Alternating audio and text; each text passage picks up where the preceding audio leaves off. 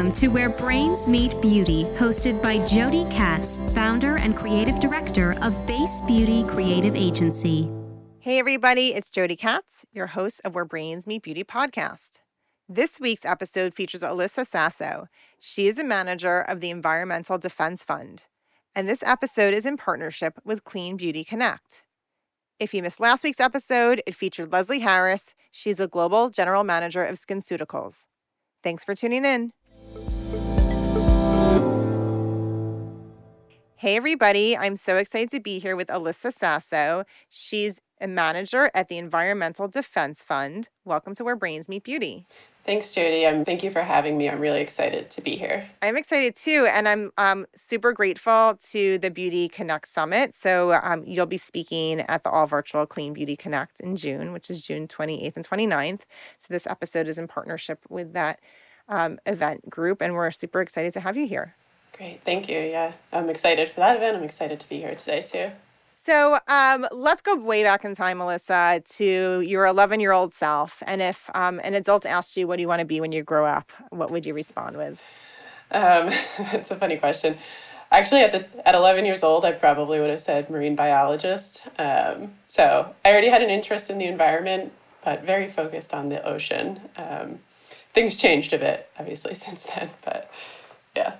Well, um, what inspired you at that young age around um, the environmental sciences? I think um, you know I was I was lucky to be able to travel a bit with my parents and my family, and I remember snorkeling when I was pretty young, and we saw my dad and I saw some some coral reef fish caught in cages, and I remember, yeah, I I was so young, and I remember we we went and and let them out, um, and that was sort of an, a jumping off point for my dad to teach me a bit about about reefs. And at that point even then you know i think we're starting to see some damage to reefs from climate change. So i started pretty young. I was i was lucky to be exposed to that sort of environment um, and to have a dad who was interested in in teaching me about it. Um, but yeah it sort of sparked my interest in what was happening in the world around me. What a catalyst moment. So um, what were the cages in the ocean for honestly I d- I don't know. I was pretty young. They were they were catching parrotfish which i'm pretty sure you are not supposed to catch in most reefs. Um, yeah. Wow that must have been like so such a meaningful moment for you to see that and to help rescue those fish. Yeah it was. Um, and yeah like i said i my i just started learning everything i could about reefs with my dad afterwards and we were already talking about you know reef die off and um, that interest continued for many many years afterwards. So um, did that show up for you when you um, decided what to study in college? It did actually. Um, when i was in college i you know i didn't know what i wanted to do after i knew i was interested in science um, and i knew i cared about the environment. Um, so i ended up sort of picking a general major in ecology uh, with a study with a minor in environmental science. Um, and that let me take a lot of different courses uh, and i was able to continue taking some marine biology courses which is really interesting to me i was able to you know travel and study too um, but that's also when i was exposed to a lot more of environmental science than just the ocean um, and even then I, I didn't you know really have a lot of opportunity to study what I work on today. But that's sort of what sparked my um, my interest in what's in the world around us and how it can impact us and uh, the environment, including aquatic life. Um, so, what was the type of first job you can get after studying um, at school on that topic? Like, what where where do where what are the career options? Yeah, a lot of people go into academia, which I had been thinking about for a bit, you know, pursuing a graduate and potentially PhD degree. Um, at some point, I decided I was more interested in, you know, going right into the workforce. Uh, other people, you know, go into consulting, uh, do stuff that's totally unrelated to what we studied. I was really lucky that my university had a program that placed seniors into environmental advocacy organizations because it can be hard coming out of undergrad to find a role in those types of organizations where you're really contributing to the work. Um, and that's sort of why this program at my university existed because it is challenging. Um, and I was really lucky to to get a role through that program, um, actually at Environmental Defense Fund. So that was my first role out of out of college was at EDF as well. So let's talk about um, while you're here, because maybe some listeners are like, "What does this have to do with beauty?" Um, so the Environmental Defense Fund helps companies put safer products into the marketplace. Um, so are you working with beauty brands on a day-to-day basis with that goal in mind?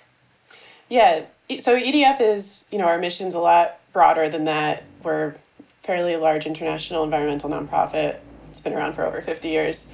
Um, and then I'm part of our EDF Plus business team, which is the team that works with corporate partners to uh, pursue environmental um, solutions to the challenges that, that we face today. And I specifically do focus on how can we protect consumer health by reducing our exposure to toxic chemicals in, in products that we use every day, which of course includes beauty and personal care.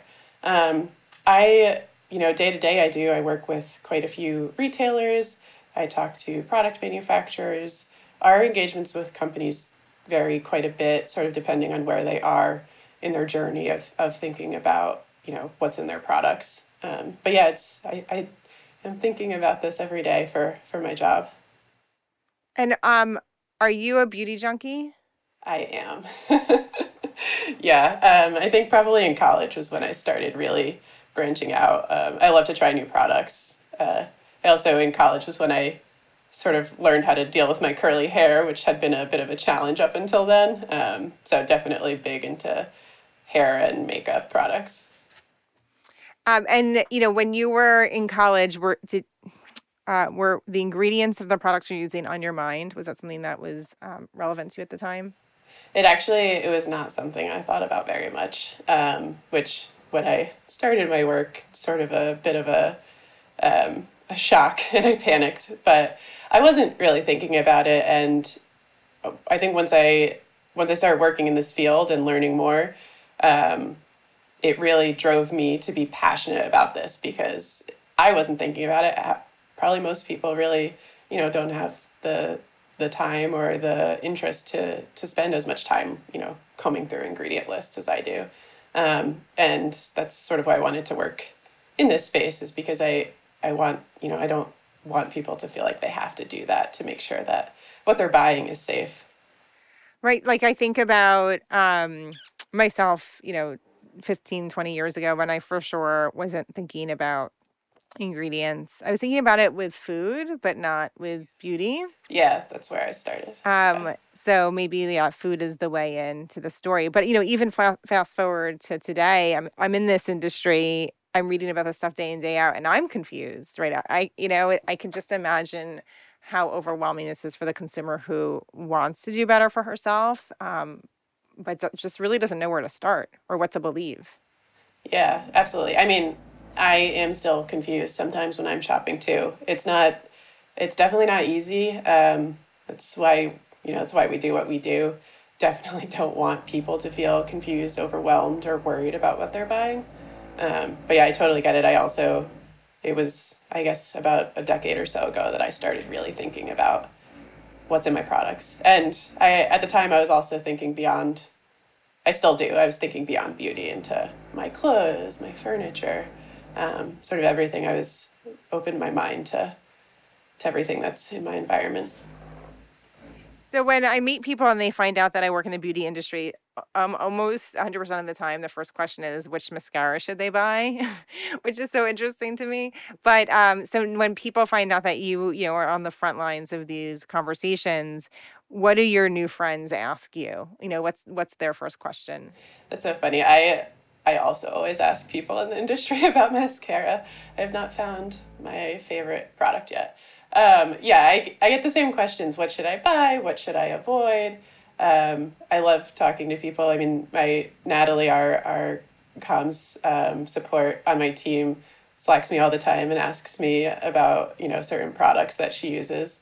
Um, I love talking through it. I don't, you know, I don't want to, I don't tell people buy this, don't buy that I think there's a lot of personal preference involved in the decisions that we make about what we use every day and why we want to use it. Um, but I try to give as much information as I can about one, sort of what, what I look for, where I shop, um, what to look for when you are shopping to make sure that the ingredients, you know, you're taking a look at the ingredients if that's something you're interested in. Um, and also, uh, you know, what to look for and how the companies communicate about what they're using in their products. Can you offer any advice to friends around greenwashing, right? Because this is like yeah. tricky, right? Marketing language. Yeah, greenwashing I think can be a big issue in this space. Um, for for us, we really look to companies who are really clearly explaining, you know, if they're saying their product is clean or safer or natural. I think natural is another term we see a lot of potential for greenwashing. Are they explaining what that means? Is there, you know, is it a one one sentence description or is it a pretty detailed description of how they've sort of set their criteria for those terms, how they define it, how they make sure that the products match that criteria. Um, are they, you know, continually thinking about this, or is it a a set and done sort of definition where you know they're not going to be updating it? Um, it's definitely a hard, a hard uh, topic to sort of manage as a consumer, as a shopper. Um, but I think there are ways you can sort of look at what what companies are saying, how much information they're giving you, um, to be able to make a, a decision around whether or not to trust that that language. So as a consumer, so now you're putting I'm asking you to put your consumer hat on. Yeah. As a consumer in this space, do you feel like the the more I guess like oversharing a brand does about the ingredients, where they come from, how they're harvested, whatnot, um, is typically equal to their commitment to this? Like, is there more truth if they're able to share more and provide more detail? I definitely think so. Um, there are, you know, a few things. I think it helps when brands also sort of acknowledge, you know, we're sharing this information because we know it can be confusing. That's that's one thing I really like to see. Um, I also like to see, you know, there there are a lot of ingredients that I think we hear about in the news that they brands do use still for various reasons. Maybe there's not, you know, preservatives are are hard area to find a safer alternative. So if a brand is still using maybe a preservative that we hear a lot about in the news, if they're explaining like here's why we're we're using this ingredient, we understand there are concerns, but here's why you know we've decided to use it. Um, that's the type of information I also like to look for. Um, I think you know it can be overwhelming with it can be a ton of information out there. It can be really overwhelming, but I, I really look for is this company sort of sharing their journey as well? Um, are they talking about you know some of the changes they've made over the years? Are they talking about things like here's why we still use this ingredient that you might be wondering about? Um, you know, I don't look at every single take me forever to look at every single bit of detail that they put out there on all these ingredients, but I, I do try to see, you know, how much are they sharing and does it feel um, does it feel like it's authentic to the journey that they're on? You know, I'm thinking about um, like my food journey, right? And it's, it, I mean, sometimes it's really hard to know or ha- hard to answer the question: Is this healthy? Is this not healthy? But right. um, you know, if it's been, if it was pulled out of the ground, you know, that's like a you know a check a checkbox, right? It's pulled out of the ground. But I guess with you know beauty products, it's almost like the the ingredient list could be as long as it would be on like a frozen food item. It could just be like you know dozens and dozens of ingredients that um, their I guess chemical name is not the name I know of it from the farm name, right? Yeah, um, I think it can be really hard because we think about some of these ingredients, right, that you might know about from food, um, but natural ingredients in beauty products aren't always safer. Um, essential oils, for example, you know, a lot of them are coming from those ingredients that are, you know, coming from a farm. Um, but people can have allergies to essential oils if they're used in too high of a concentration. Um, so that is one area that can be really challenging because even if you do recognize maybe the name on, on the, the package, it, it doesn't always mean that it's safer. Um, and I also think that there is a tendency to, yeah, be, you know, you see this long ingredient list and it can be overwhelming. It can be a bit scary. Um, synthetic ingredients can be safer and more sustainable than natural ingredients. It's, you know, not always the case. In other cases, natural ingredients would be safer and more sustainable. Um, that's when I see those really long ingredient lists, what I do is I go to the website because usually, you know, they have more, they have more, uh, real estate to describe what's in the product than on the packaging in a store. I, I like to look at are they sharing what they're using these ingredients for? You'll see a lot of companies now share um, function information for ingredients. I don't think that that should be a you know necessarily a turnoff um, for a shopper in a store. I think it comes back to how much information is the company sharing about those ingredients. Um, I think it can also, you know, sometimes some of these ingredients are just in there because we recognize the name and maybe not because they're actually serving a function. So that's another, yeah, there's there are quite a few trade-offs I think when you're you're looking at these types of products. Um, in your career, is beauty harder than let's say food or other categories um, to, I guess, re- um, educate on? Yeah, that's a good question. Um, there in some cases, it's actually a bit easier because we do have, you know, ingredient lists uh, for these products in a way that we don't always have for other products. F- food, we also obviously have ingredient lists. Um, but, you know, to a certain degree, right, the brands have to share the ingredients in their products. Um, and that does help a bit in being able to, I think, then talk to consumers about about these ingredients. Um, I think, you know, most people probably think that if it's on the shelf, it is safe or somebody's approved it for use.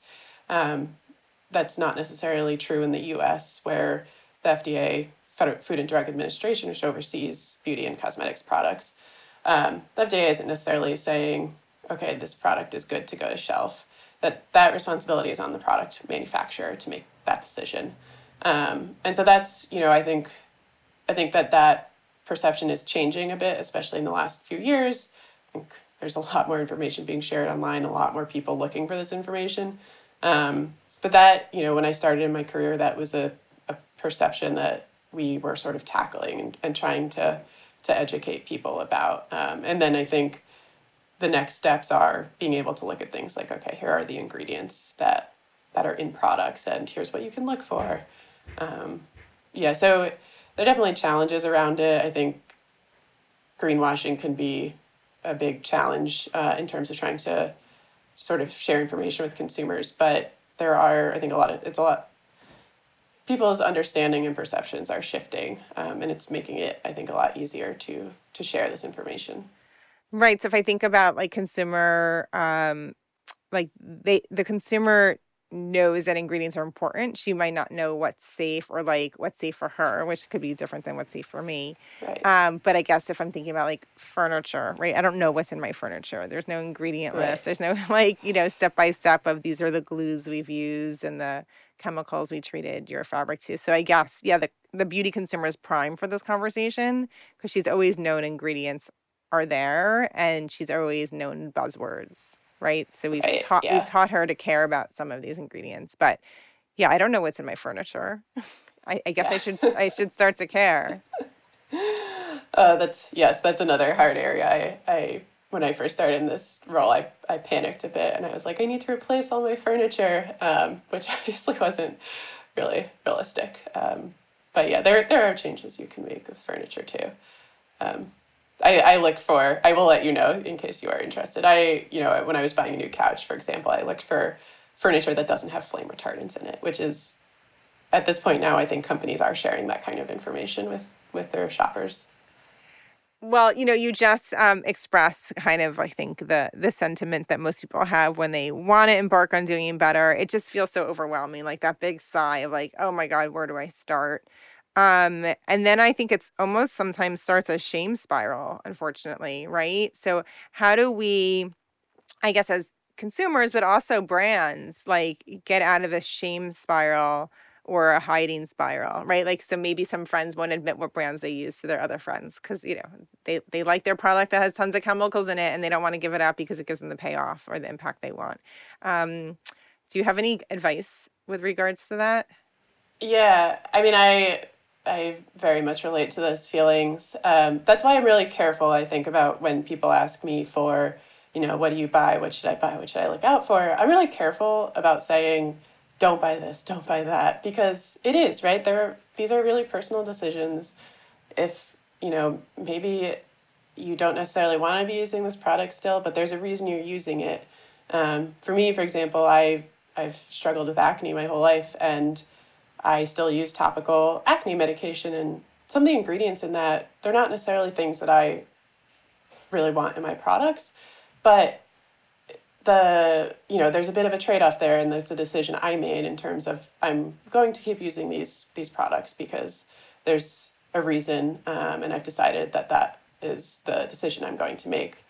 Um, and i think you know sort of owning that and that's i try to share I try to share my personal experiences around that as well because I think it can help the more we talk about you know why we make certain decisions, the the more it can sort of alleviate some of this shame about about it. But um, I think just for, for us, we share as much information as possible so that people can make decisions and you know maybe they continue to make a decision to use to use a product that has potentially some hazardous ingredients in it there's a reason probably that they're making that decision but i want them you know i want people to be able to make those decisions with with as much information as they need. Um, and then i think one of the other pieces of this is i, I also want to be careful about i think when it comes to a lot of thinking about what we can do as individuals um, in terms of environmental issues. There are things we can do as individuals but really a lot of these problems are institutional. And so I don't ever want to make any particular person feel like it's their responsibility or it's their fault maybe that they are, you know, using some of these products or maybe aren't being as sustainable as possible. Um, I think that like making people feel empowered to make changes in their life is great. And I, I sort of always want to bring in the idea that like, right, we have an outdated regulatory system that oversees cosmetics in the US. And that is not, you know, an individual problem, that is an institutional problem. Um, and when it comes to brands as well, I think they're also operating within this system where, you know, regulations aren't really set up to support them um, to make safer products. And there are things that they can be doing. Um, there, there are places they can be looking for help, but in the same way, I, I think just committing to learning as much as they can um, and making changes as they learn, you know, this journey of continuous improvement, which is also in my life, that's sort of how I've approached it. Um, thinking through, you know, I didn't make, I didn't change everything I was using all at once. Um, as I learned, I really set priorities for what changes I wanted to make, but, you know, also made some decisions of I'm going to keep using these products for particular reason. So, yeah, I I fully understand the the shame spiral that can come out of it, um, and that's why I do try to share as much as I can about what I do in my own life. So let's talk about how um, retailers or brands work with you. I'm super curious about this because I didn't even know that this is a thing. So um, can you just walk us through like simplify um, how that how that happens and what you how you can contribute and how they can listen? Yeah so um, our work in this area really started back in 2013 um, we have a partnership with walmart that goes back further than that but we started working with them on um, what's called their sustainable chemistry commitment. And that addresses formulated products in their stores, which are things like um, beauty, personal care, um, cleaning products, you know, maybe wipes that are in sort of a liquid. Um, and they were the first major retailer to put out this type of policy. And what they did in that policy was sort of encourage their brands to, you know, share more ingredient information. Um, they highlighted a set of particular ingredients that they wanted to encourage all brands to get out of. Um, and then they also encouraged brands to pursue certifications that can make it easier for a shopper to find these safer products. Um, and so in 2000, you know, that was 2013, after Walmart came out with that policy, we started to see other retailers come out with similar policies. Um, Target, CVS, Amazon, Rite Aid, uh, you know, addressing some of the same products, thinking about some of the same chemicals, sending a lot of the same messages to um, to their suppliers. Um, and so what you know what came out of that work, I think, was we really saw that there could be a, a bit of a lever in working with retailers in terms of then, you know, there being a ripple effect across the industry to address ingredients and products. Um, and I do want to say, you know, one thing that's really important to EDF is that we don't take money from our corporate partners. Um, they are our partners, and our work is funded by individuals and foundations, and that enables us to, you know, really be in a partnership um, with with these companies, and not necessarily like a advisory or, or consulting relationship per se. Um, yeah, it ensures, I think, credibility to what we're doing, but also what they're working on. Um, and so that was sort of, you know, the start of our work on on chemicals and not necessarily the start, but the start of our work really with retailers on chemicals and products. And since then, this work has really evolved. You know, after all these retailers put out their own policies, we started seeing things like clean logos and clean labels or clean shops pop up. And I think that those types of shops go hand in hand with the retailer chemical policies in terms of like the policies are addressing all the products in their stores. And then when we think about these clean logos, they're really highlighting the best of the best. Um, and so I think you start to see, you know, it helps to sort of raise the floor for products across the store and, and gives like an aspirational goal of, you know, here's what we want our products to look like. Um, so a lot of our work with retailers over the years has been supporting them in developing, implementing these policies, which includes things like looking at data, helping set goals, helping to set priorities. Um, and then when it comes to working with brands, that, that work also uh, varies quite a bit. Um, we've been involved in a lot of um, a lot of work where you're bringing together retailers, brands, ingredient manufacturers to try to tackle a a um, joint problem that they're all dealing with. Um, these are like pre-competitive collaborations. So we, you know, the work with brands really is about I think trying to help them understand what these retailer policies are about, you know, and try to improve what they're doing as well. Because you know the retailer sets the policy, but ultimately it's the brands who are taking action um, from that policy, and they're the ones making the change. So we work all along the supply chain um, to make improvements and to make change happen. Um, I love that you're tackling this as a system challenge because right it's not just like one brand has a wipey you know like that there's a whole system of manufacturing and sourcing behind that wipey you know that like the brand has so little to do with. Yeah. Um right they're just buying it just like i buy marshmallows in the store right they're buying the chemical that activates the wipies so um you know what's what's so interesting is being able to see progress right? And this um, the walmart initiative you mentioned uh, it sounds like this is all in service to the consumer which is really the way that you know we, we think about marketing these days right? It's not about like my brand or my retail store it's about like serving the consumer. So by um, enacting these policies you're trying to make it easier for the consumer to navigate the store right? Navigate what's right for her or him. Um, and you know I'm, I'm curious like you know i guess it's like seven years that this has been underway with them um, does it feel like it takes too long or is action happening faster than you thought? You know because this is a big this is a big mountain to climb. I'm curious as to know like if you know from a milestones perspective um, if it's more challenging or or been easier than you imagined. Yeah i think um, that's a great question. At, you know when the walmart policy first came out um, within a few years, we saw we saw pretty major improvements in, as I mentioned, they had this set, it's about eight high priority chemicals, some major reductions in those chemicals and products. And I think that that is something we see across the board. There are maybe these, we call them like low hanging fruit chemicals that are, you know, top priority to get out of, and there are alternatives. It's easy to, not necessarily easy, but it is possible to remove them, replace them, um, find other ingredients to use instead. So I think we see, you know, in the beginning, you sort of go through and there are some quick, easy changes to make.